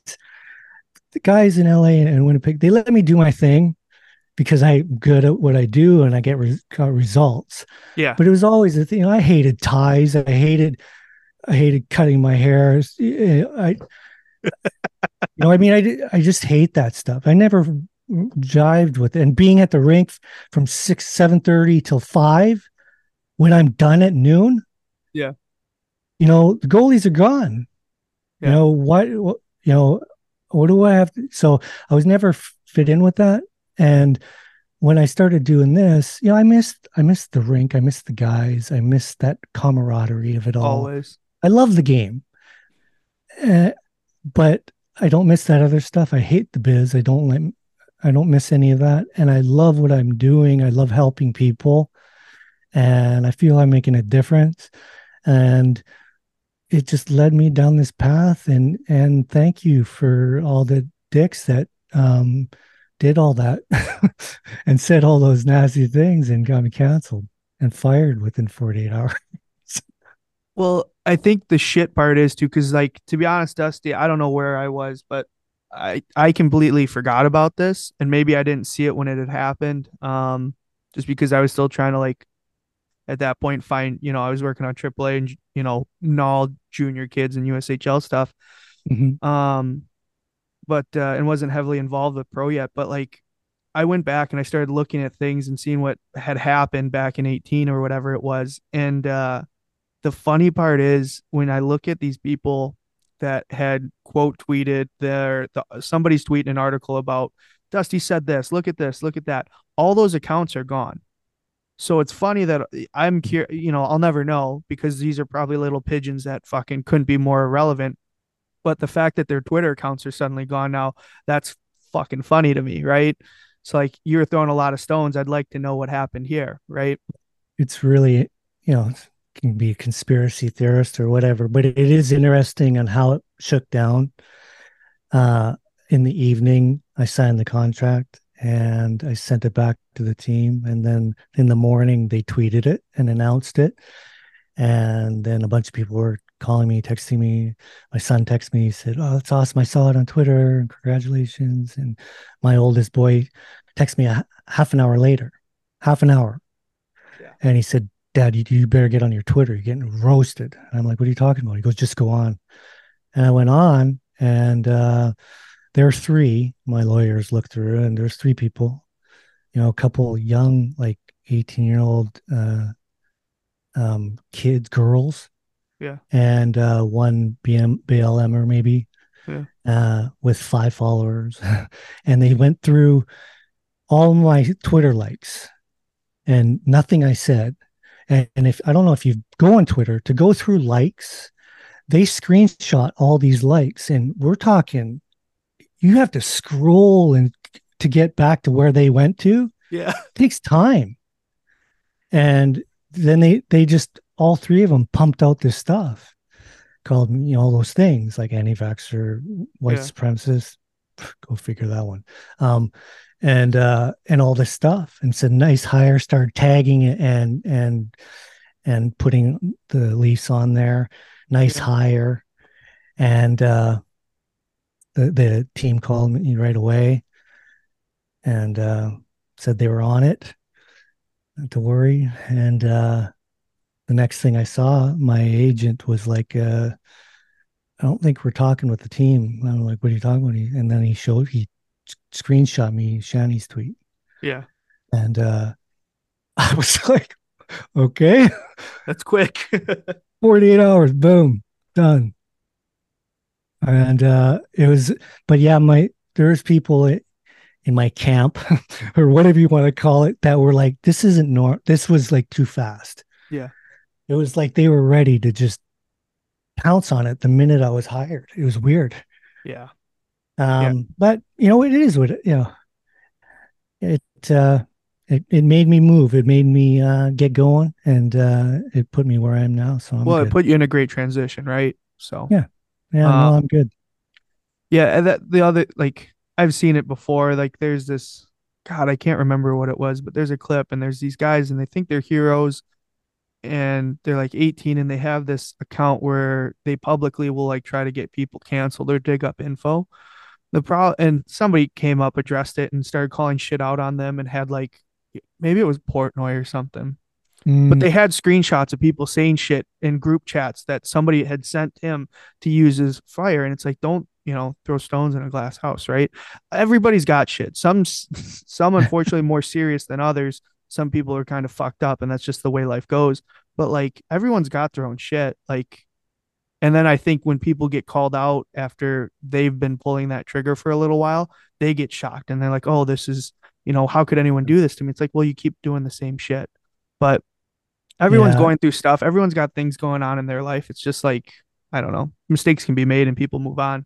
And you people- know, they wanted me to apologize for like some of my you know, age and things like that. Yeah. Uh, to, to, and I refused.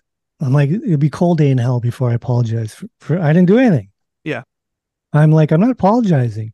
And they're going, well, you'll never work in the N H L. And I don't give a fuck. I said, I'm not apologizing. I said, I'll release a statement when it, once I was allowed to. Yeah. After the six months. But it wasn't an apology. It was just like, you know what? I accept everybody, and everybody has the freedom to think however they want. And even if I did say anything, that's my right. Mm-hmm. You know what I mean? Uh, it's my right to have an opinion. But yeah. I didn't, it, you can you can think whatever you want based on my Twitter likes, but uh, uh, it doesn't affect n- nobody that I work with. Like, they were saying nasty things about me working with Jack again, and like that. How could you have a this type of person working with him? Like, dude, I changed his life. That's why. Yeah. Like, I don't talk to him about politics or even, you know, the vax or any of that stuff. Like, yeah. I'm there to help him. Mm-hmm. And, you know, my stance on that stuff, like I, I don't, I'm not an activist, but I always said that if anyone ever asked me, you know, from now on, like you, I was surprised that I'm shocked actually that you asked me. Uh, be, being vulnerable, I didn't know if you guys would bring it up, but uh, I'm like, I'm not, I'm not uh, shying away from it uh, anymore. Yeah. You know what I mean? I'm not gonna. I don't go tweeting stuff. I don't go commenting about my my views, because they're my views and and they're my personal views. But if someone were to ever ask me about things from this point on, I don't give a fuck. I'm not. I'm not going to shy away from it um, because I'm worried about what people are going to think. Yeah. Because I, one thing it did show me is how much support I actually have. Yeah. There were some surprises, obviously, in the N H L world, because people are scared and they all care about their jobs. Yeah. And yeah. They, di- they disappeared. But man, I had a ton of support. Well, ton. That's great. Yeah. So it's, yeah. Well, that's awesome, Dusty. No, we're happy. Um, and we're excited. You got the goalie therapist dot com. What else do you want to plug? It's the Goalie Therapist TikTok too, right? No, I, I, I only made that because there was the easy to make videos on that. Yeah. Uh, but Instagram would be more of where I'm at. Okay. Uh, as far as just social stuff. Um, and the, the big one I've just committed to, I just started a course. I've committed to, I'm going to m- make my YouTube channel and be more consistent. I, no one knew about it. I only made it because it was a way for me to put the, a video on my website. I needed oh, a U R L. Back, yeah, yeah, yeah, yeah. But now uh, I figure I'm getting busy to the point where uh, I want to reach more people uh, in a bigger way, and I can't do that much, much grander scale one-on-one. And I just want to help give some pointers and tips and and things to help people, and I thought the YouTube would be a good thing. I just had to learn how to do it properly. So, you know, I started uh, a week and a half ago, and I'm going to be more con- once a week I'm going to start putting things out. Oh, yeah. uh, so, so that's the Goalie Therapist, and uh, that can be for people with anything like addiction and and self-care and, and anxiety and all kinds of good stuff. So uh, definitely follow Dusty on Instagram at Dusty Emo seventy, I M O O seventy. And uh, on his website, like I said, that's a little bit easier. You can get to the goalie therapist dot com. You got anything else, Dusty? It's all good, man. And just keep pumping out the good gear. I, I'm uh, I'm going to get Soup back in there. No more, so you know. No more ten fifties though. I'm sorry. Those are fucking, those are fucking done. fifty-five hundreds out the window. ten fifties gone. Out the window. Yeah. We don't want I'll te- I'll text you that old uh, Connor. I'll text you that old chesty after. I'll show you. I need to see it, man. That's incredible. Well, I'll send it to you guys, and you can you can post it. Perfect. It's too um, scary. All right. Cool. Well, thanks, Dusty. Thanks for the time. And you ever need us, give us a shout. Alrighty. Awesome, man. Love you guys. Thank you. Thanks, yeah. Dusty.